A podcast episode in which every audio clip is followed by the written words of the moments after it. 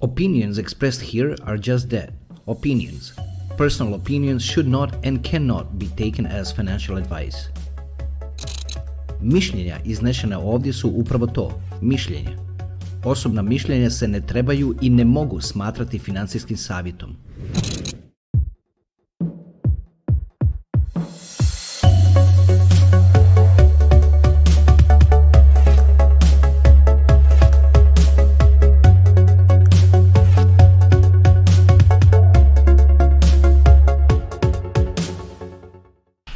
Evo nas opet, evo nas dragi naši, nastavljamo dalje opet.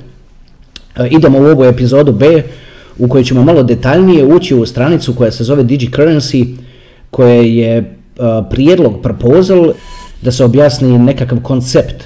Tako isto i ovaj DigiCurrency je u stvari koncept koji je objavljen 2.2.2020. E, to je jako interesantan datum zato što i se drugi drugi podjednako čita i isto znači i po američkom načinu gledanja na stvari, a po svjetskom načinu gledanja na stvari. Znači, u Americi, ako slučajno to ne znate, kad se datum piše, prvo se ispisuje mjesec, a onda se ispisuje dan i onda se naravno ispisuje godina. Svugdje drugdje u svijetu, kad se piše datum, se ispisuje prvo dan, pa mjesec, pa godina. A drugi drugi je unikatan po tome broj 2.2, drugi drugi je unikatan po tome što se iščitava jednako u cijelom svijetu. Pa evo, to je jedan mali lijepi detalj, to ćete vidjeti kad otvorimo stranicu, pokazat ću vam taj dio. I naravno godina 2020. Negdje sam pročitao čak da, da se tako to po, poklopi, da, da, da brojevi za godinu i za mjesece, da se to poklapa ne znam, da ono, ne znam, čini mi se nekih svakih tisuću godina ili tako nešto. Tako da je jako unikatan i lijep broj. Ali dobro, je, to, je, to su sajtovac. Znači ovako da dam mali uvod prije nego što to otvorim na ekranu. Na ekranu ću otvoriti proposal koji se zove DigiCurrency i taj proposal, proći ćemo kroz njega skupa, proposal je napisan na engleskom, ali proćemo kroz njega skupa i vidjet ćete sami o čemu se otprilike tu radi, i onda ćete možda još bolje shvatiti kakav je potencijal Digibyte. Ajde pa da otvorim tu stranicu. Evo, ako se slučajno promijeni kvaliteta zvuka dok pokazujem tu stranicu, to je zbog toga što mi ovaj screen capture software iz nekog razloga tako suzbija taj zvuk, pa da se sad ne upuštam u, u, u sate traženja problematike oko toga, jednostavno ako se slučajno to dogodi, ako, se, ako malo padne kvaliteta zvuka, samo to istrpite, i onda kad prođemo kroz stranicu vratit ćemo se natrag, ugasit ću stranicu i onda ćemo završiti epizodu. A onda možete kasnije raditi sami svoj vlastiti research. Ok, ajde pa da, znači otvaram tu stranicu sad, ajde idemo, idemo explore. I evo nas ovdje na stranici digicurrency.org. E sad, ako pogledate ovdje tu gore, tu piše digiwallet.org. Naime, ova stranica se otvara, samo malo da pomirim mikrofon, dobro. Ova stranica se otvara na dvije domene, odnosno na tri. Ajde, utipkat ću digi-currency.org. Evo ga. digi-currency.org. I kad se udari enter na to, otvori se stranica gdje piše digiwallet.org. Naime, razlog ovome je što se ovaj proposal može gledati iz dvije različite pozicije. Može se gledati iz, iz pozicije onoga tko pruža uslugu, znači za njega je to digi currency, a za onoga tko to koristi, tu uslugu, za njega je to digi wallet. A zašto je digi wallet? To će se vidjeti dolje ovdje kasnije ispod što je ovaj app. Što je ovo tu u stvari je jedan hibrid između trenutnog traditional, bank, tradicionalnog bankovnog sustava, i blockchaina. Evo sad ćemo dalje vidjeti kako, znači ide malo scroll down prema dolje i tu će, ovdje se sad mijenjaju slike. Trenutno ovdje piše, pardon, evo, evo, ovo je prva, znači ovo je prva. DigiUSD, sve ono, sve kreće od dolara. Kao što vidite, DigiUSD. I onda ovdje govori, omogućavanje nacijama širom svijeta da ujedno, ujednačeno, ajme pobjeglo je to, da ujednačeno digitaliziraju svoje valute. Malo se ovo prebrzo vrti, Ajde, morat ćemo, ajde idemo malo po malo da, se, da krenemo od početka. Znači, evo ga. Znači, ovo je prijedlog za digitalni dolar, što bi omogućilo nacijama širom svijeta da ujednačeno digitaliziraju svoje valute. Ovdje vidite koje je prikazano otprilike DigiUSD, Digi Euro, Digi GBP, British Pound, Digi Švicarski franak. Ovdje piše including the unbanked as quickly as they can download the app. In other words, ljudi koji nemaju bankovni račun, a puno je takvih ljudi koji nemaju svoj bankovni račun, naročito sa ovim silnim imigrantima svugdje, da bi oni u stvari mogli partake in the economy da bi znači ljudi koji nemaju iz nekog razloga mogućnosti žive recimo u državi gdje ne mogu sudjelovati u bankovnom sustavu na koristeći ovaj sustav bi mogli biti uključeni u ekonomsku aktivnost te države. I bez toga da imaju otvoren bankovni račun. A to bi sve radili kroz Digi Wallet.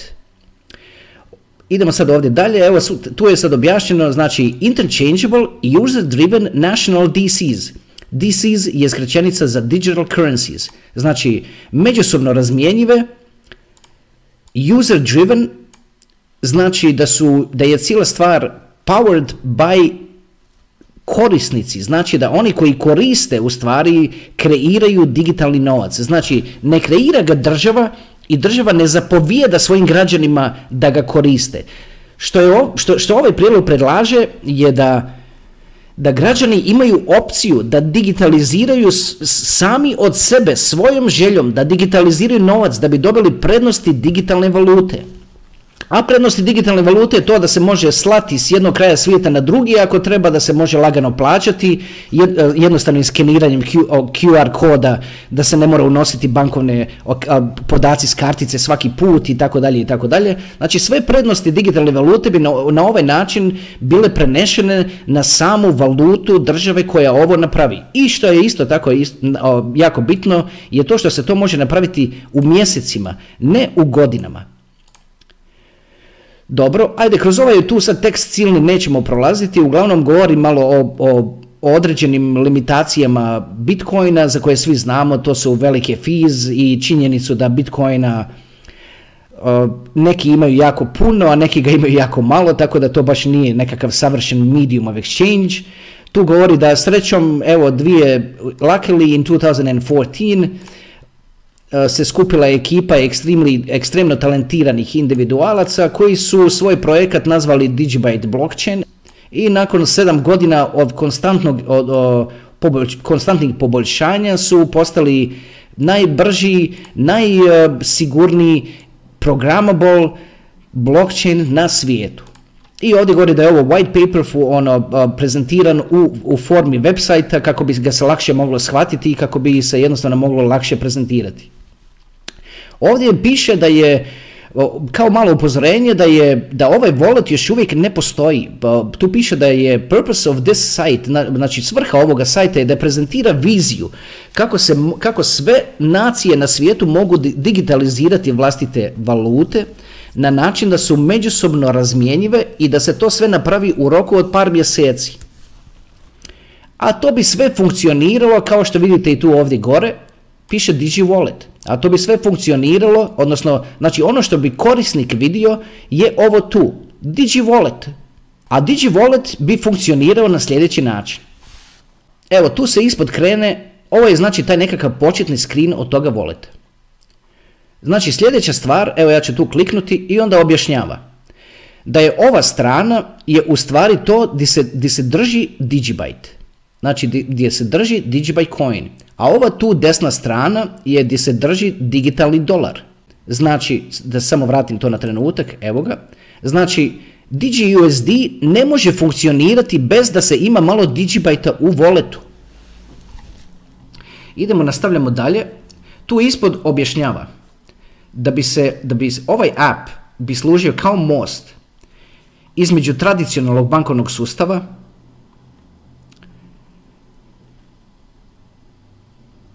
Samo malo da vidim kako bismo to mogli lagano prevesti. I objašnjava kako bi se u stvari valuta digitalizirala. A to bi se radilo na sljedeći način. Evo tu ispod je objašnjeno kako se valuta digitalizira. Znači, obzirom da se ovdje radi o prijedlogu za, za dolar, kako bi to cijeli sustav započeo, odnosno počeo, Jednostavno, user bi kliknuo ovdje na digitize my US dollars, ajde da tu malo vratimo da, da bolje pročitam, evo ga, znači kliknem tu, tu dolje i on mi otvori mi taj prvi, prvi korak. Znači user bi kliknuo na digitize my US dollars, onda bi user, korisnik, unio koliko dolara želi digitize, digitize i onda bi kliknuo na OK. I onda bi mu reklo, e, odlično, sad tu imaš 500 dolara. Što se u stvari dogodi u tome je da je ovaj wallet je, je povezan sa bankovnim računom i novac ovih 500 dolara koji su upravo digitalizirane bi otišle sa bankovnog računa u banku koja održava ovaj sustav, koji, u banku koja je digitalni procesor. Da vidimo samo ovako, dopustite mi, možete vi ovo sami prolaziti i čitati detalje i tako dalje. Ja, ja, ću, ja vam sad pokazujem samo, uh, ovo je jako lijepo, vratit ćemo se na ovo ovako bi znači izgledalo taj app koji bi useri sebi instalirali, dobro. E sad, znači ovo tu što vidimo ispred sebe, ovo je to što bi vidjeli korisnici. Znači ovako bi korisnici doživljavali digitalne valute. Ovdje isto tako u ovom walletu piše DigiUSD. Tu u settings bi bilo, mogao biš promijeniti da ti default ovo bude nešto drugo, ovisno u, u državi u kojoj živiš. Znači, ako živiš u Europskoj uniji, odnosno u eurozoni, onda bi ti tu bilo digi eur. A ako živiš u, recimo, u Hrvatskoj koja još uvijek nije u, u eurozoni, tu bi ti pisalo digi hrk. Takva banka bi u stvari bila nagrađena za to zato što bi imala trogodišnju ekskluzivnost. Znači, banka koja ovo napravi u Americi će imati ekskluzivnost na ovu vrstu usluge, na DigiUSD, prve tri godine. A da bi građani lagano mogli pretvarati svoju valutu u DigiUSD i natrag u, u, u, u dolare, moraju imati račun otvoren u toj banci. Znači to bi rezultiralo u nevjerojatno velikom broju ljudi koji bi potrčali otvoriti račun u toj banci zato što samo ta banka pruža tu vrstu usluge i, tako, i to bi trajalo tri godine. Znači ta banka je na taj način ju se motivira da postane prvi procesor DigiUSD procesor. Ajde da kliknemo tu malo dolje ispod, ovo možete sve prolaziti sami. Kad recimo ovaj tu korisnik odluči digitalizirati svoj novac koji ima kod ove banke, taj novac se prebaci iz njegovog osobnog računa u ovaj tu dio koji se zove escrow. I u ovom i, i istovremeno kako se to dogodi, ta transakcija se zapiše na blockchainu. Znači, blockchain potvrdi da je ova tu osoba prebacila 500 dolara u ovaj tu račun, a svrha ovoga računa je da služi samo kao depository account koji znači koji, u kojem se čuvaju dolari koji su digitalizirani, dolari koji sjede u ovom tu računu, količina dolara u ovom tu računu je uvijek jednaka količini dolara koja je prikazana na svim ovim voletima skupa. Drugim riječima, što ovo dopušta? Ovo dopušta, odnosno ovo omogućava da nitko od ovih korisnika ne može hakirati u svoj app, u DigiWallet app i jednostavno utipkati recimo da ima 5000 DigiUSD. To se ne može dogoditi zato što svaki DigiUSD koji postoji je potvrđen na blockchainu, a u blockchain ne možeš hakirati. Drugim riječima, blockchain služi kako bi garantirao sigurnost svih ovih tu gore transakcija. Ali što se događa kad milijarde ljudi na svijetu trebaju malo digibajta u svome voletu? Koliko tu potražnju izaziva za samim digibajtom? Ajde da malo zatvorim sad ovaj tu infografik, kako je nazvan. Da se vratim natrag. Morat ću isto malo odzumirati, pardon, samo da odzumiram na 100%. Znači, ovdje je detaljno objašnjeno, za one koji žele ići u dubinu toga, je detaljno objašnjeno što znači svaki prikazani dio na onom, na onom dijagramu. Naravno, ovo je jako puno za shvatiti onima koji, koji nisu potkovani u, u, u, u, u ovim complex systems. Ako DigiWallet ulovi korine, i ako bude prihvaćena od strane milijardi ljudi na svijetu, kad ovaj tu krene gubiti na kupovne moći, što je neizbježno, zato se ona sekcija malo prije tamo zove inevitabilities, što u stvari znači neizbježno, neizbježnosti. Kad se to dogodi, ljudi će se jednostavno prebaciti na transakcije u Digibajtu, jer će ga do tad svi imati. Ne svi, ali ako, ako ima 2 milijarde ljudi DigiWallet, možemo proći kroz teška vremena. Da bi se došlo do velikog broja ljudi na svijetu, da bi se došlo do milijardi korisnika, mora se imati razlog, jak razlog zašto bi ljudi željeli instalirati novi app na telefon i ako se taj app zove DigiWallet i ako im taj app dopušta da digitaliziraju vlastiti novac i da imaju sve prednosti koje iz toga i proizilaze, da se, samo da se vrati skroz dole na dno, jedna od, na primjer, stvari je Digi Point of Sale, DigiPOS. Pogledajte što se u stvari tu događa. Pogledajte koliko je to jednostavno za implementirati. Source ovoga svega ovog propozala je kao što vidite ovdje piše conceptualized and presented by MJ i ovdje vidite ovaj datum koji sam vam spominjao malo prije. MJ su inicijali.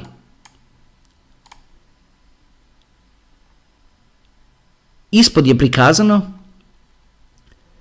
MJ se nalazi na Twitteru, a handle je ovo. Znači handle na Twitteru, ako koristite Twitter, handle je ovo. 400 times closer. Razlog je da je imao ideju da je ova, ova ideja kad je došla u njegovu glavu, da je imao osjećaj kao da je došla s mjeseca, jer je u tom trenutku pogledao u mjesec. A mjesec je, ako slučajno ne znate, 400 puta bliže zemlji od sunca. I od tud ovaj naziv ovoga Twitter handla 400 puta bliže. Poprilično kriptično, ali to je razlog zašto se ovaj Twitter handle, zašto je ovakav kakav je. Da vidimo još samo što bi, mislim da se najbolje vratiti na sami, na sami početak. Za one koji razumiju kompleksne sustave, trebate studirati ovu stranicu svaku sekciju po sekciju. Dobro, a za obične korisnike koje jednostavno zanima kako mogu digitalizirati svoju valutu i dobiti sve prednosti toga, je najbolje gledati ovdje ovaj homepage i gledati ovaj app. Znači, još jedan put da ponovim. Ovaj app, da bi funkcionirao, mora imati u sebi malo digibajta. Što se događa kad recimo 2-3 milijarde ljudi na svijetu mora imati malo digibajta? Onda odjedanput njegov maksimum supply od 21 bilion odjedanput postane malen. Kao što vidite, jako sam passionate u vezi ovoga u vezi ovoga propozala, koliko je lagano digitalizirati novac na ovaj način. Samo se klikne ovdje na digitaliziraj moj novac, ovaj prepostavka da je ovaj wallet već uvezan na bankovni račun, što je vrlo lagano napraviti. Nakon toga te app pita, pokaže ti nulu i pitate da upišeš koliko i upišeš 500 i klikneš na OK digitize. I sljedeći, i sljedeći korak koji primiš je puf, evo ga, DigiUSD, imaš ih 500. I tu ti piše, evo upravo ti je leglo 500 DGUSD. I sve je to zapisano na blockchainu. I svaki put kad se, kad se šalje nekome taj novac i kad netko prima te DJs je siguran da su to ispravne DJs, jer da nisu ispravne, one ne bi prošle provjeru na blockchainu.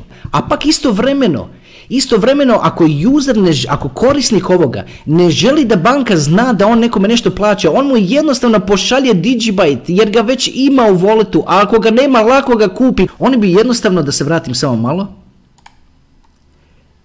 evo ga, on je jednostavno kliknuo ovdje na Buy DGB, što je u stvari konverzije između DGUSD i DGB i on upiše 1000 i kaže ok buy DGB I, i pretvori svoje DGUSD u Digibyte. I sad taj čovjek iz dana u dan vidi da mu se ovaj tu iznos povećava. A zašto se povećava? Pa zato što sve više i više ljudi treba ili koristi ovaj wallet, sve više ljudi na svijetu doznaje za ovo i želi ovu uslugu i želi kupiti Digibyte jer im treba i vide da raste cijena. Znači, pored toga što ga imaju čisto zbog toga da mogu plaćati transakcije, imaju ga kao investiciju koja im sjedi u njihovom walletu.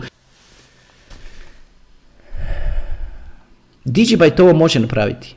Nijedan drugi blockchain ovo ne može napraviti. Sve što je potrebno sad da se dogodi, da neke banke, odnosno jedna banka u Americi, ovo prepozna, kontaktira Digibyte team i da kaže let's do it.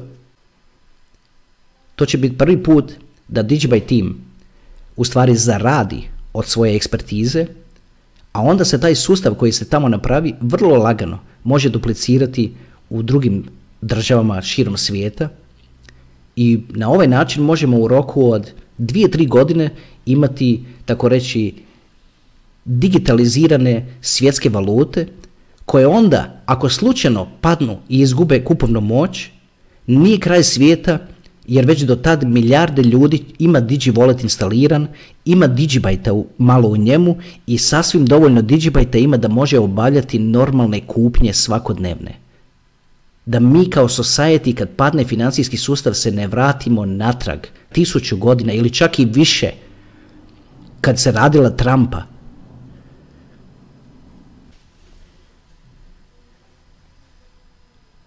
Ok, ajde da ugasim pa da se vratimo ponovno na, na normalno snimanje. Ok, ajde gasim. Nadam se i pretpostavljam da ste, da ste vidjeli veličinu toga propozala i što se u stvari može napraviti sa Digibyteom. Nadam se također da će, da će vrlo brzo banke prepoznati potencijal toga propozala. To je doista jedini način za brzo digitalizirati svjetske valute u jednu ruku, a u drugu ruku u stvari više tu aspekata. M što se digitaliziraju nacionalne valute, M što supply tih valuta, odnosno kontrola nad valutama ostaje u rukama individualnih nacija, M što korisnici dobijaju prednosti samog korištenja valute u digitalnoj formi, što znači da se može slati kao, kao tekst poruka, tako reći brzo, ne tako reći nego doista tako brzo. I na kraju krajeva dopušta to da milijarde ljudi na vrlo brz način downloadiraju jedan app koji, koji u sebi ima Digibyte i koji će čak i kad ove normalne valute krenu gubiti na kupovne moći, ljudi će se moći osloniti na postojeći Digibyte koji imaju i proći kroz ta teška vremena kad, kad trenutni sustav potpuno padne i kad moramo graditi novi. I sve će to biti puno lakše ako imamo medium of exchange i ako to imamo na milijardama telefona. Jer čekati da imamo milijarde telefona u samoj cryptocurrency pa to će potrajati deset godina. Na ovaj način se ovo može napraviti ako se dobro stisne gas, ovo se može napraviti za dvije godine, da već milijarde ljudi imaju Digi Wallet instaliran. I onda što se dogodi, dogodi se. Ali nećemo se vratiti natrag na Trumpu, jer druge solucije nema. Ne, jednostavno, ako padne sustav, ako nastupi globalna inflacija, i ako ljudi nemaju način za plaćanje međusobno, ne preostaje ništa drugo osim Trumpe. Ovakve sve misli koje upravo s vama sad dijelim su me u stvari nagnale da razmišljam o tome i ova slova tamo koje ste vidjeli malo prije na stranici prezentirano MJ ili MJ su u stvari moji inicijali. I taj propozal je tamo stavljen od strane mene.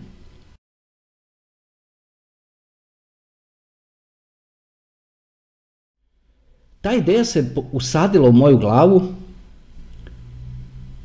Pogledao sam u mjesec, ne šalim se kada ovo govorim, taj dan sam čitao specifikacije Digibyte blockchaina. I s tim na umu, s tim specifikacijama, sam pogledao mjesec. I ovo mi se, cijela ova stvar koju ste malo prije vidjeli, mi se materializirala u glavi u jednom trenu. Moja reakcija na to je bilo onako da sam malo široko otvorio oči i sam sebi rekao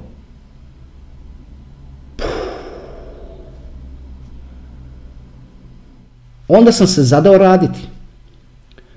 Uz pomoć mog dobrog prijatelja, you know who you are, koga inače imam spremljenog u mobitelu pod imenom Mađioničar. Jer šta on radi s dizajnom je out of this world. Dugo mi je trebalo, jedan od razloga zašto je ova epizoda ovako kasnije je bilo to da li, da li, da li doista da to napravim, da li, da li doista da svijetu kažem tko je iza toga. I evo vama sad govorim, ali zaslužili ste da vam govorim zato što gledate ovaj kanal i osjetite da je na ovom kanalu nešto drugčije. Ja nisam netko ko gleda YouTube i na osnovu toga donosi zaključke. Moji zaključci dolaze sa drugih izvora. I idemo s ovim kanalom dalje. Ovaj proposal za DigiCurrency, ako se to prihvati, ako me se pozove da pomognem s tim, ja ću to rado napraviti. Ali da bi se to ostvarilo, to mora pasati u već zamišljenu sliku budućnosti. Kripto se nalazi u rukama 1% ljudi.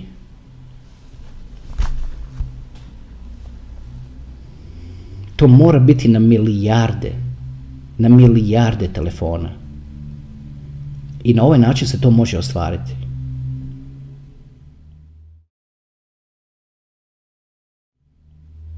Ok, ajde da završim epizodu. Baš mi je drago da sad u ovoj epizodi smo došli do toga da da, da ovi recordings izgledaju, izgledaju decent, puno još toga za napraviti da izgleda još bolje. I hoćemo, napravit ćemo sve to. A mi ćemo, dok se ovo krčka, ovaj uh, Digi Currency, i dok to drugima onako sliježe se ta ideja, mi ćemo na kanalu nastaviti dalje i nastavit ćemo s izgradnjom infrastrukture. Hvala vam puno što ste pričekali ovako dugo na ovu epizodu. To je to. Da završim, vidimo se drugi put. Ajde, čao.